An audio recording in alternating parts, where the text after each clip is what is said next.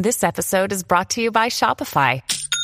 Forget the frustration of picking commerce platforms when you switch your business to Shopify, the global commerce platform that supercharges your selling wherever you sell. With Shopify, you'll harness the same intuitive features, trusted apps, and powerful analytics used by the world's leading brands. Sign up today for your $1 per month trial period at shopify.com slash tech, all lowercase. That's shopify.com slash tech.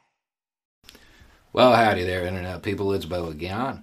So, today we're going to talk about Biden and infrastructure and 18 months with Chip Roy.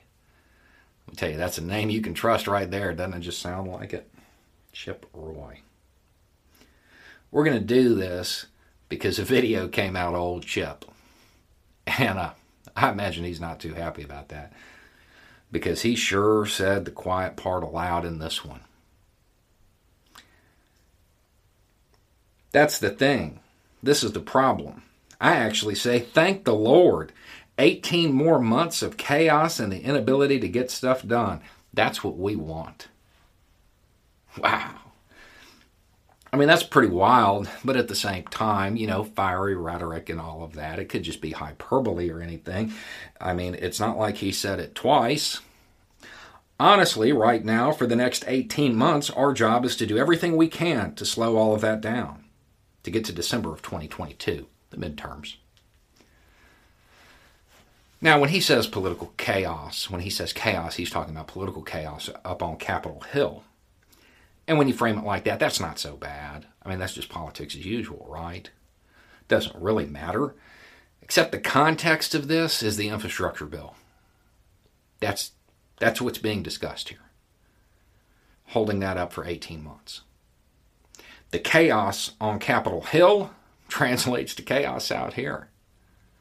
We got bridges cracking. We have buildings crumbling. We have pipelines getting hacked. We are losing people in the heat. We are losing people in the cold. We have water management issues.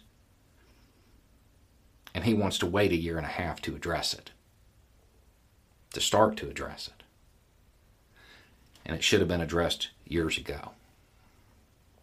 And see, the part he managed not to say aloud is that for this little strategy to work, to just obstruct everything, play into the chaos, make sure nothing gets done, he's counting on the ignorance of his constituents. He's saying the good people of Bandera and Comfort, well, they're just too slow witted to figure out that we're obstructing it because they know the Democrats are in power. That's the unspoken part of that. Because this strategy doesn't work otherwise. The thing is, when it comes to this, when it comes to infrastructure, it's needed.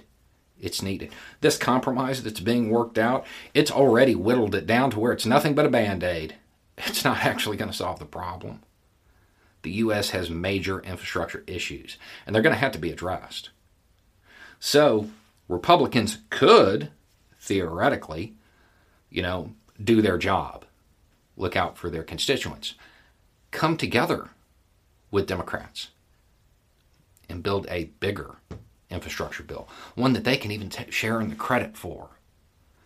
Actually, do something to help your country, your neighbors, because the way it stands, yeah, I understand that we have, you know, brownouts and blackouts and we have problems of all sorts, but you're just going to have to deal with that for the next year and a half because it's going to help me a couple points in the polls. Want your neighbors to suffer so you can get a boost at the polls. That is wild. That is wild. The U.S has an infrastructure bill that is coming due. It's huge. It is huge because it's been neglected.